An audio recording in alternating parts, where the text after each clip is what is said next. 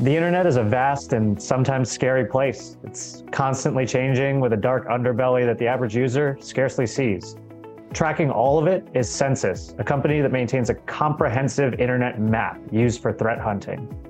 In this episode of MeriTalking, I'm joined by Matt Lembright, Director of Federal Applications at Censys. Matt first got involved in cybersecurity more than a decade ago as an Army intelligence officer, where he created and led the Army's first cyber analysis company, Today, we'll explore the findings in the 2023 State of the Internet report from Censys and how federal agencies can adapt to the security vulnerabilities it uncovered. Matt, thanks so much for joining us today. Absolutely. Thanks for having me. Yeah. So let's get started. Um, Censys, you guys are an internet intelligence platform used for cyber threat hunting and assessing attack surfaces. In a nutshell, you map the internet, as we mentioned, and the data you gather is used by your customers to defend themselves.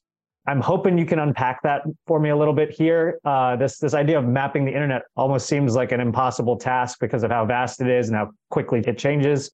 So, how do you guys do it, and how much data are we talking about? Sure, absolutely, yeah. And I think uh, it's interesting you mentioned that. I think uh, the reason this started out uh, is because our founder and his colleagues had the same question. Really, uh, they were University of Michigan uh, going through their doctoral thesis and wondering, you know, how, you know, can we scan the entire internet?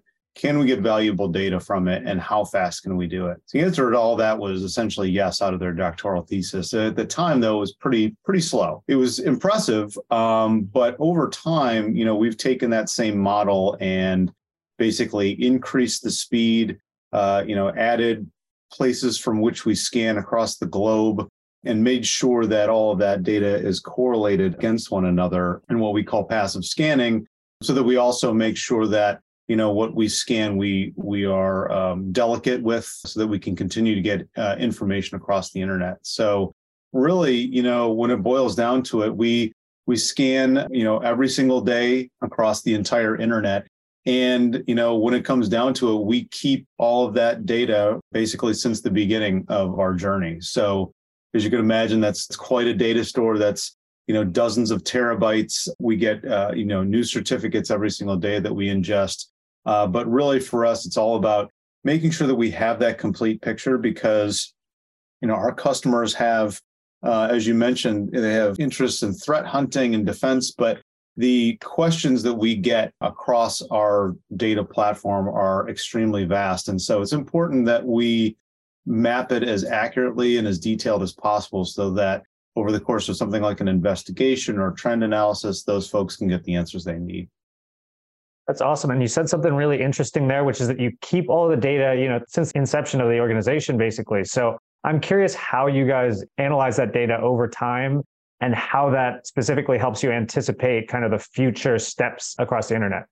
Sure. Yeah, absolutely. Um, so we've got, you know, up to about seven years of, of stored data at this point. And really, um, you know, the the leveraging our data from a historical or a temporal aspect uh, can kind of have a couple of different applications, right? So uh, one of those is, you know, going through what we see currently on the internet and finding what might be, you know, interesting, suspicious. This kind of goes along the lines of our Russian ransomware uh, C2 investigation and identification, where you know we found hosts of interest, but uh, you know at the time that we see them, there isn't anything that's that's necessarily a smoking gun, if you will. But that's where the history comes in, right? It allows us to understand different hosts and and assets that we see in the internet, and really kind of start to put together a behavior or a, or a pattern analysis of some of those hosts so we can understand their their journey over over months or maybe even years um, understand if those things switch hands or maybe even switch functions within the same group. And that's kind of what we're observing now with some of these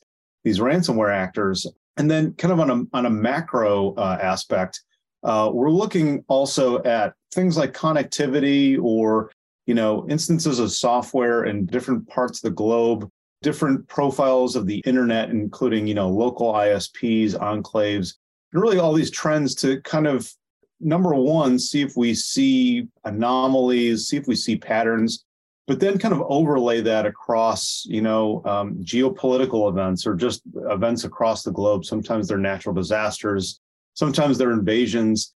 And the idea is that if we can start to kind of see some of those correlations, especially if they're if we see some of those signatures on the internet before some of those events happen, uh, our goal is to kind of put that in greater context and as those things occur, kind of create as many kind of correlated data points so that we can provide that information to the folks that need to make decisions uh, before those events occur to you know mitigate uh, damage to mitigate adversarial actions um, so that's really where we're going with the data that we get and where the history plays such an important aspect of our data Absolutely. And I want to talk a little bit about those folks that you support, right? So, thinking about the audience today, MeriTalk's audience spans the Department of Defense, the intelligence community folks, as well as the federal civilian agencies that are listening in here today. I'd say that you guys are pretty well kept secret, right? Partly due to a lot of your work with the three letter agencies. But for many of the folks that I've spoken to that use Censys, it's almost table stakes, right? The capability is sort of an expectation. So I'm curious, you know, what worlds in the federal space, kind of beyond the intelligence community and the DoD that you guys already work with, stand to kind of benefit from what you're doing over there at Censys? Yeah, no, that's a great question, actually. And um, I think there's a couple different avenues, right? Kind of on the civilian sector, I think the biggest piece, well, actually, kind of a, another point I'll, I'll bring up possibly later, but you know, there's this you know, first understanding what we do, right? Understanding that we see the externally exposed internet globally on a daily basis, uh, on a near real time, or as close to near real time as one can get right now in terms of visibility externally.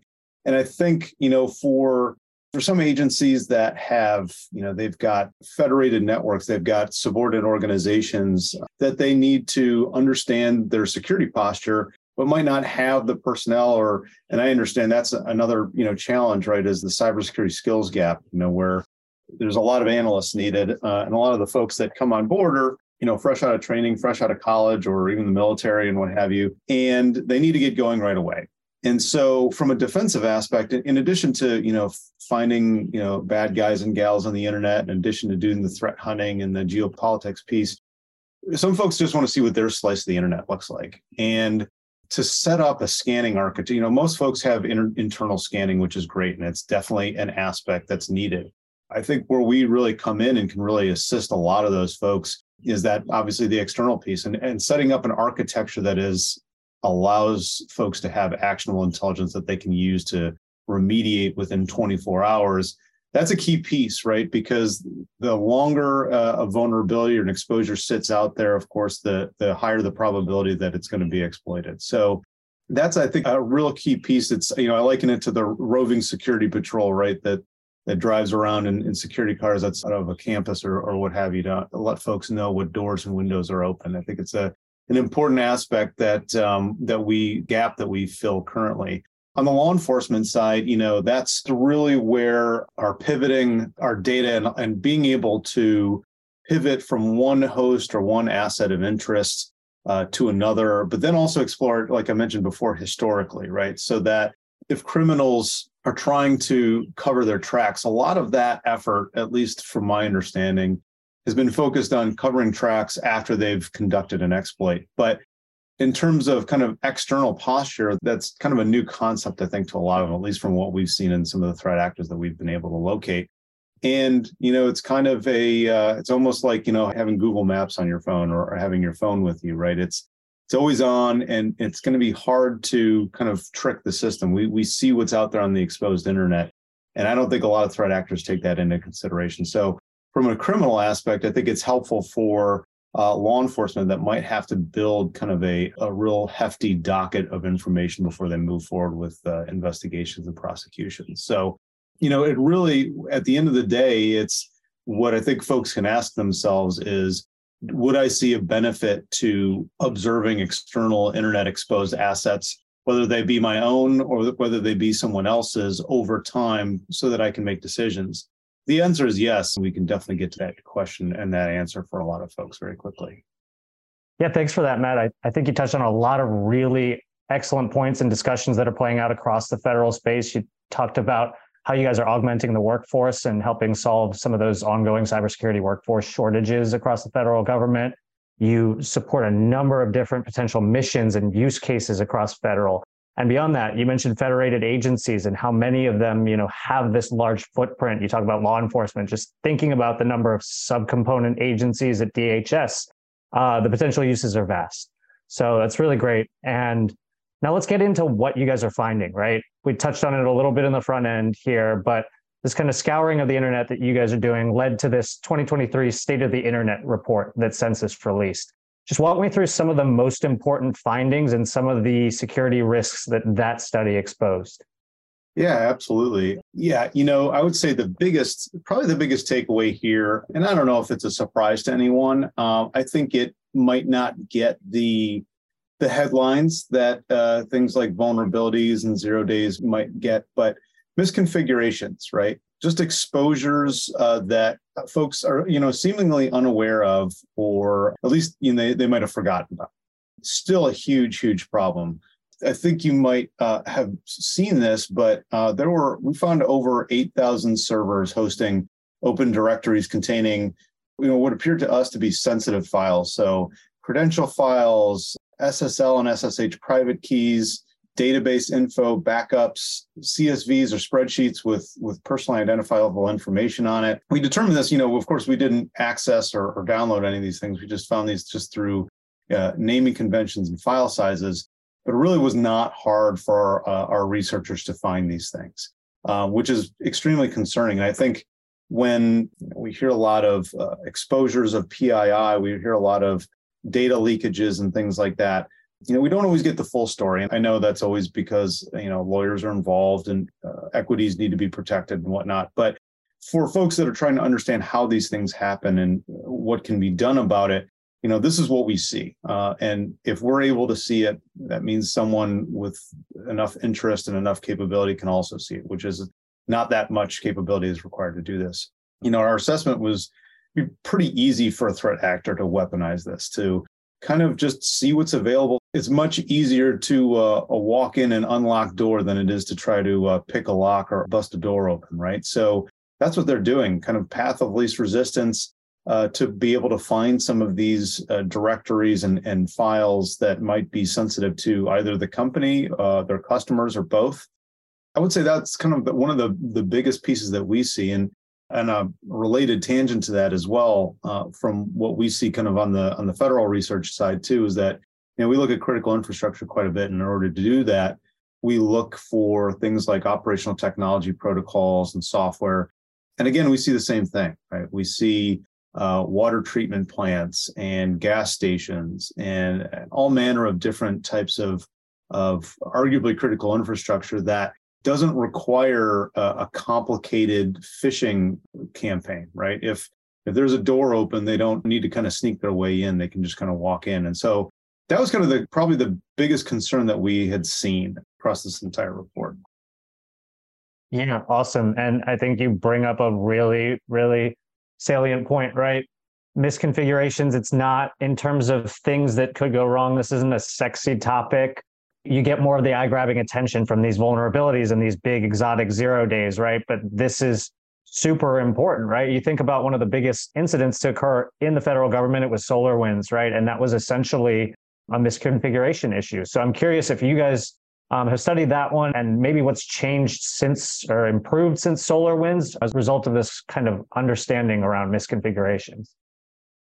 Sure. Yeah. And that's something that we're, we're always kind of taking a look at. Uh, we have seen some remediation around SolarWinds. Uh, we can always get you some specific numbers there, but we do still kind of see kind of a steady state of, of exposures when it comes to SolarWinds. Now, of course, that has to, t- we have to take into consideration, uh, you know, folks that are still using SolarWinds and, uh, you know, might have, I think what was the interesting part for us was that during the SolarWinds kind of crisis, if you will, right?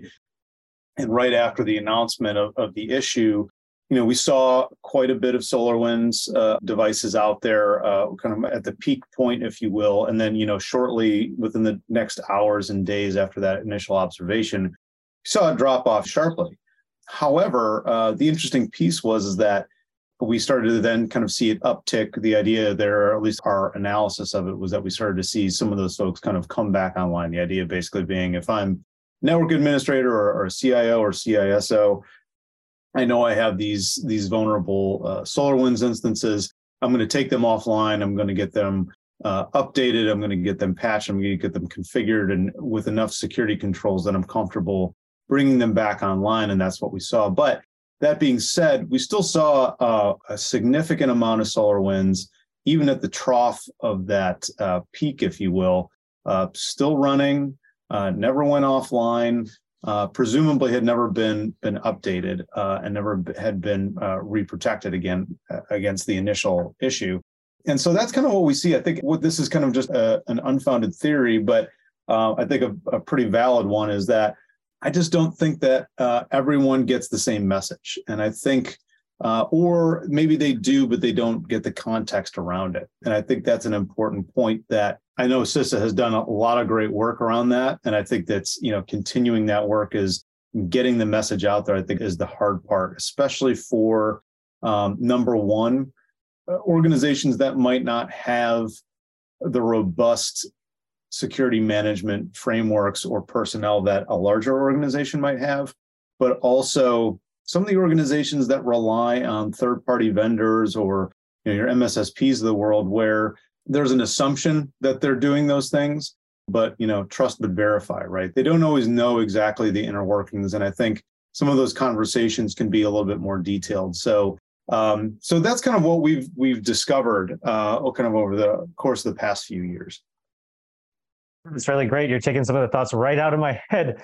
I'm thinking about how you mentioned CISA is getting a lot of guidance out there, right? And you know, you think about when there's something important to remediate, you've got binding operational directives, you've got all of this literature and guidance coming out there, but oftentimes we're only as strong as the weakest link in the chain, right? You alluded to how some of these shops are often less resource, uh, relying on contractors and other third parties, and so they you know they don't have the ability to deal with some of these issues with quite the the pace as some of the larger organizations or more resourced organizations. Want to shift to another aspect of the report that we found really interesting. It's those four letters that most people skip typing when they um, when they're putting in a URL into a web browser.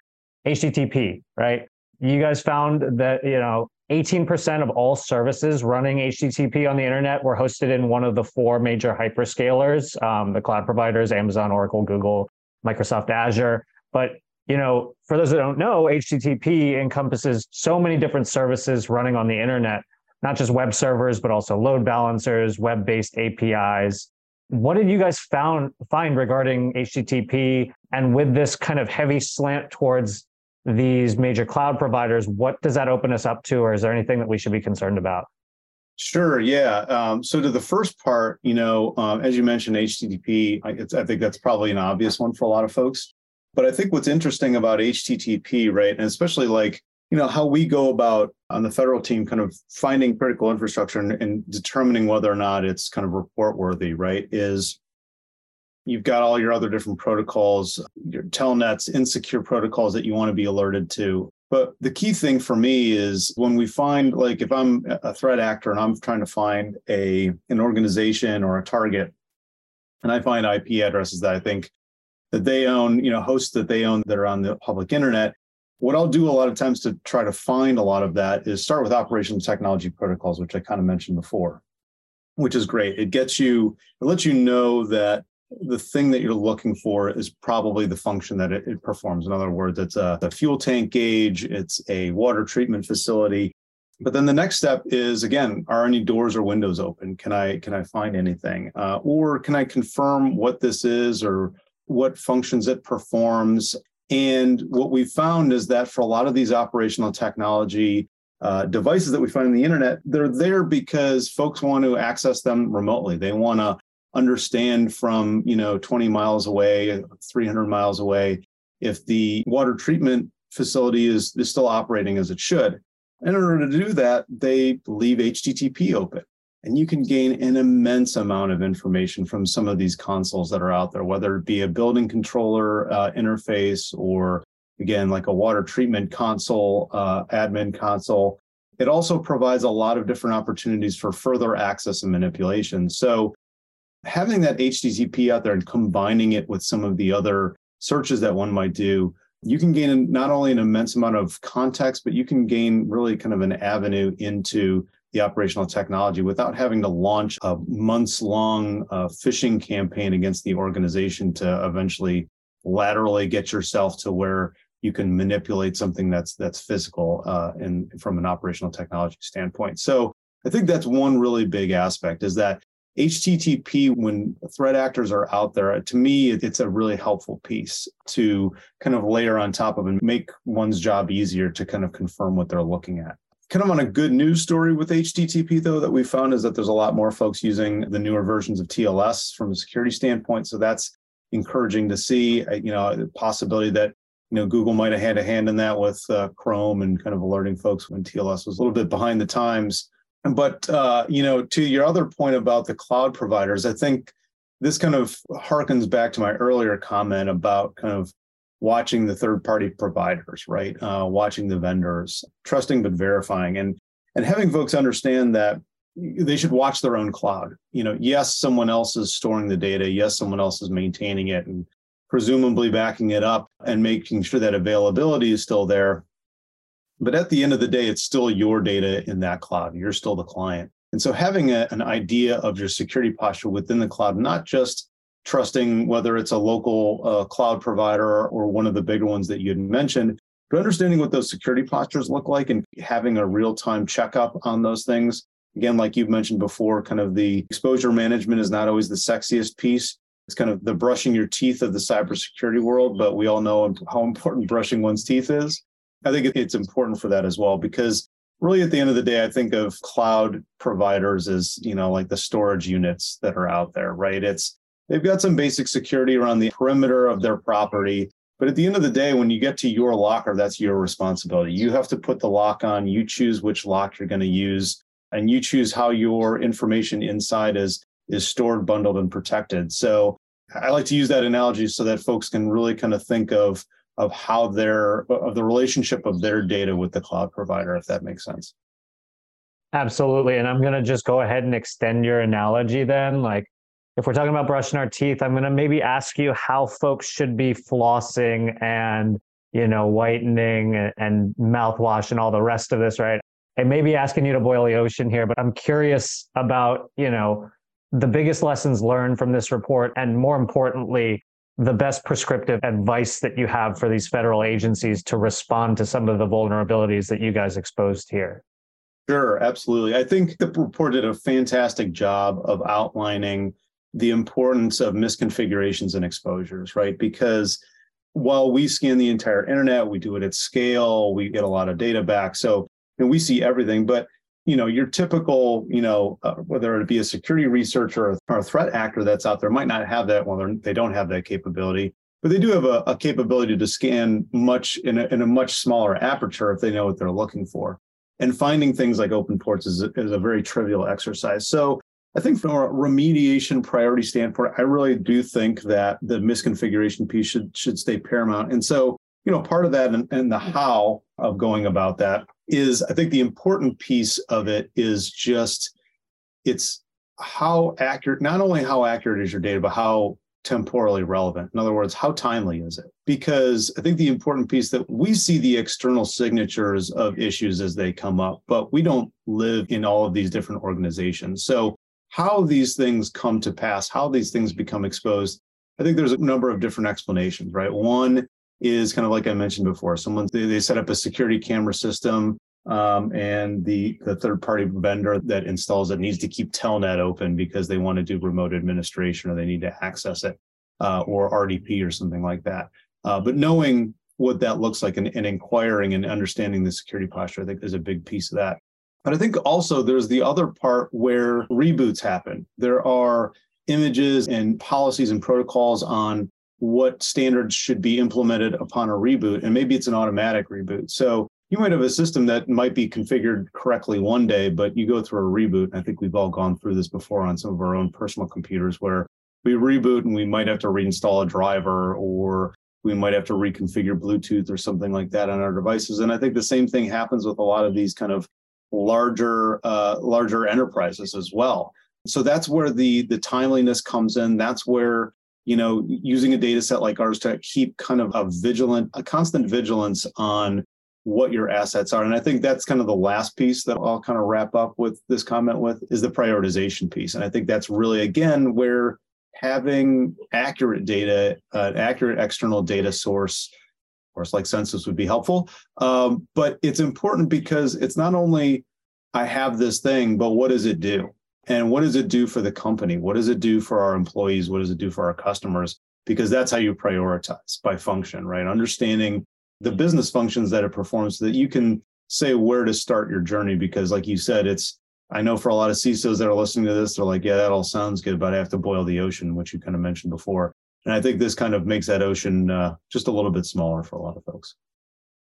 Awesome. Thank you so much for that matt. Yeah i really appreciate it. How about one more analogy for you then? Absolutely. And i can't claim credit to this one but thinking about what you guys do, some have compared it to weather forecasting, right? In the sense that you guys are like weathermen, seeing which way the internet is blowing on any particular day. I think your piece about prioritization and, and how we can hone in, I think that's really, really important because, you know, it might be might be a little chilly in some spots or, you know, the clouds might be breaking. So can you talk to me about how data collection at Censys it's kind of like meteorology. What have you heard this analogy before, and why do you think that that's that's kind of coming to the fore here? I love the analogy. I love, I'm especially because as a kid I was quite the quite the weather buff. Um, so if I hadn't I hadn't gone this route, I might have become a meteorologist. So I think it's great though because I mean, if you think, I mean, I remember, you know, to that point, I remember as a, as a kid, you know, watching the local weather, especially when we had tornado warnings and whatnot. But they were touting that they, you know, had recently bought a Doppler radar for their local weather station. And now yeah, I would argue, and I haven't kept up with it, but I think Doppler radars are pretty ubiquitous. A lot of folks have them. There's mobile Doppler radars all over the place. Nearly, I think every metro has a Doppler radar. So the point here being is that meteorology predicting the weather, not an exact science, right? I don't think it ever will be, but to say that it hasn't improved over time, I think is a 100% false statement, right? Because you look at, you know, the more sensors that you have, the more ubiquitous, the more prevalent they become, the more accurate they are. And the more you can kind of leverage that data at scale, the more accurate those predictions are going to get. So if you have different sensors, kind of like we have, right? We have several global scan perspectives. We've added to that number over time uh, to create a more uh, holistic view of the internet. We've sped up our scan cadences. We've widened our aperture of ports. We've, you know, included the ability to detect protocols on different ports and increase that as well, as well as things like you know, improving our software fingerprinting. So I guess the point being is that you're never going to kind of get to that perfect prediction. No one, of course, has a crystal ball. But as we, you know, as we approach uh, Nostradamus, so to speak, the more that we can understand what's happening in granular detail, kind of like we mentioned earlier, and understand those patterns and not only understand those patterns but how they relate to you know the humans that are behind in charge of those different assets that we see. I think we can really start to kind of piece together not only what does the internet look like but why does it matter to look at the internet and what it looks like and what does that mean for our day-to-day lives? What can we understand about how a natural disaster might affect connectivity in florida uh, what do we understand about BGP rerouting attacks possibly prior to an invasion?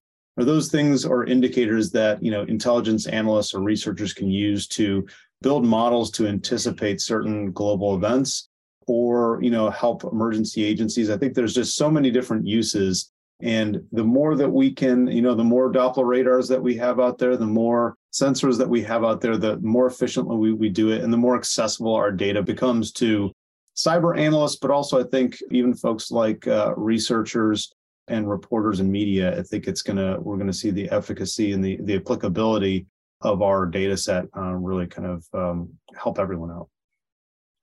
That's excellent, Matt. And you know, as a little bit of a weather skeptic myself, I'm always a little broken up about it when I forget a jacket, right?